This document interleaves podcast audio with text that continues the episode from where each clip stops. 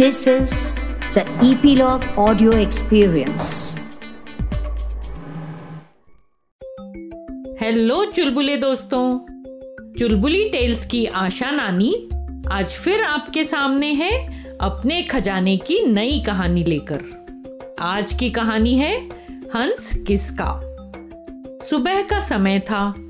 सूरज की हल्की हल्की किरणें गार्डन के रंग बिरंगे फूलों पर पड़ रही थी। फूलों से मन को खुश करने वाली खुशबू आ रही थी। चहचहाते हुए पक्षियों से पूरा आकाश भरा हुआ था। इसी बगीचे में राजकुमार सिद्धार्थ सुबह का आनंद लेते हुए घूम रहे थे। सिद्धार्थ, जिन्हें नेचर से प्यार था। सच कहें तो सिद्धार्थ सभी को प्यार करते थे। कभी किसी को हर्ट नहीं करते थे, परेशान नहीं करते थे। बहुत ही सॉफ्ट हार्टेड थे सिद्धार्थ। सभी की मदद करने में उनका मन बहुत खुश होता था। हेल्पिंग नेचर के थे ना? हमेशा सच बोलते थे। कुल मिलाकर सिद्धार्थ सभी अच्छी क्वालिटीज से, सभी अच्छे गुणों से भरे पड़े थे। कोई गलत आदत उनमें थी ही नहीं। तो उस दिन सिद्धार्थ बगीचे में घूम रहे थे।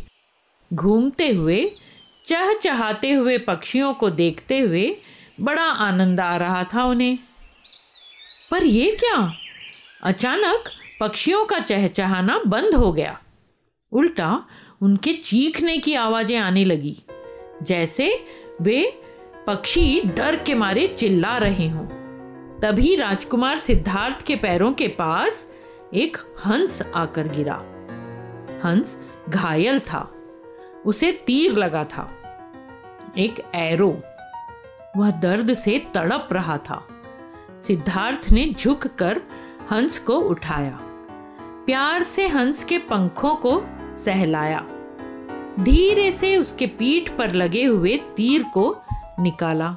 और हंस के घाव को धोकर उस पर दवा लगाई।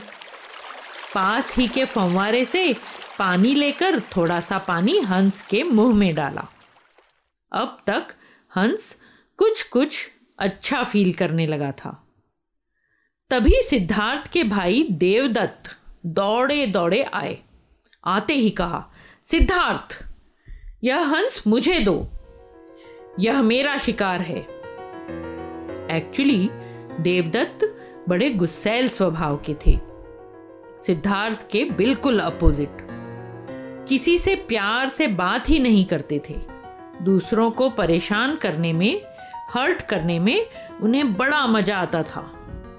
हाँ तो जब उन्होंने झपटते हुए सिद्धार्थ से हंस को लेने की कोशिश की, तभी सिद्धार्थ ने हंस को देने से मना कर दिया। नहीं यह हंस, मेरा है देवदत्त। मैंने इसे बचाया है। दोनों भाइयों में इसी बात को लेकर आर्ग्यूमेंट शुरू हो गया और वे महल की तरफ़ चल पड़े। राजा शुद्धोधन के पास। आगे आगे सिद्धार्थ, पीछे पीछे देवदत्त। महल में शुद्धोधन के सामने जाते ही देवदत्त ने शिकायत की। पिताजी, यह हंस मेरा है। सिद्धार्थ मुझे दे ही नहीं रहे हैं। सिद्धार्थ ने अपनी बात शांति से कही।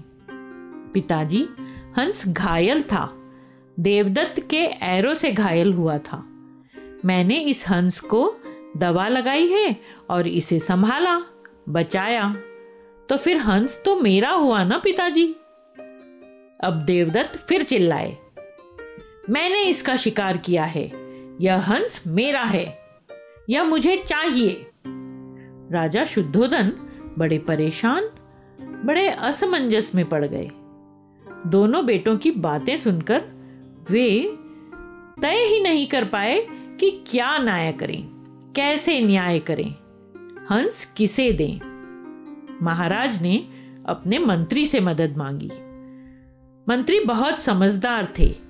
अब राजा और मंत्री दोनों ने आपस में सलाह करके एक प्लान बनाया। मंत्री ने हंस अपने हाथ में ले लिया।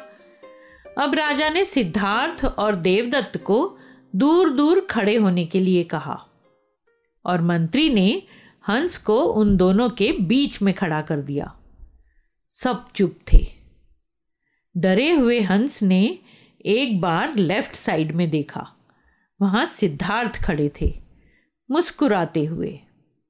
फिर हंस ने गर्दन घुमाई और राइट साइड में देखा, वहाँ देवदत्त खड़े थे, बड़े गुस्से में। फिर से एक बार इधर और एक बार उधर देखने के बाद हंस ने धीरे धीरे चलना शुरू किया और सिद्धार्थ के पाँव के पास आकर रुक गया। प्यार से सिद्धार्थ की तरफ़ देखने लगा। हंस ने खुद बता दिया था कि वह किसका है। देखा दोस्तों, प्यार में कितनी ताकत होती है।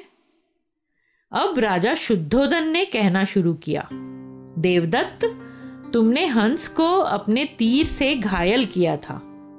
इसे मारना कहते हैं। पर सिद्धार्थ ने हंस को बचाया, उसे संभाला। इस नाते हंस सिद्धार्थ का हुआ। और इस हंस ने बेजुबान होते हुए खुद ही बता दिया कि यह किसके पास जाना चाहता है।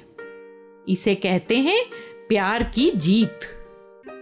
दोस्तों, यही राजकुमार सिद्धार्थ आगे चलकर भगवान गौतम बुद्ध हुए, जिन्होंने सारे संसार में प्यार का संदेश फैलाया। आज बुद्ध जयंती है दोस्तों। आओ, हम सब भी मिलकर चारों ओर प्यार फैलाने का वादा करें। आज की कहानी कैसी लगी बच्चों? फिर नई कहानी के साथ जल्दी मिलेंगे। चुलबुली टेल्स की मज़ेदार कहानियों को सुनते रहने के लिए ईपीलॉग मीडिया वेबसाइट पर या अपने फेवरेट स्ट्रीमिंग ऐप जैसे कि Jio Saavn, Gaana, Google podcast, Spotify ज़रूर सब्सक्राइब करें ताकि आपको हमारी नई कहानियों की नोटिफिकेशन मिलते रहें। तो जुड़े रहिए चुलबुली टेल्स के साथ।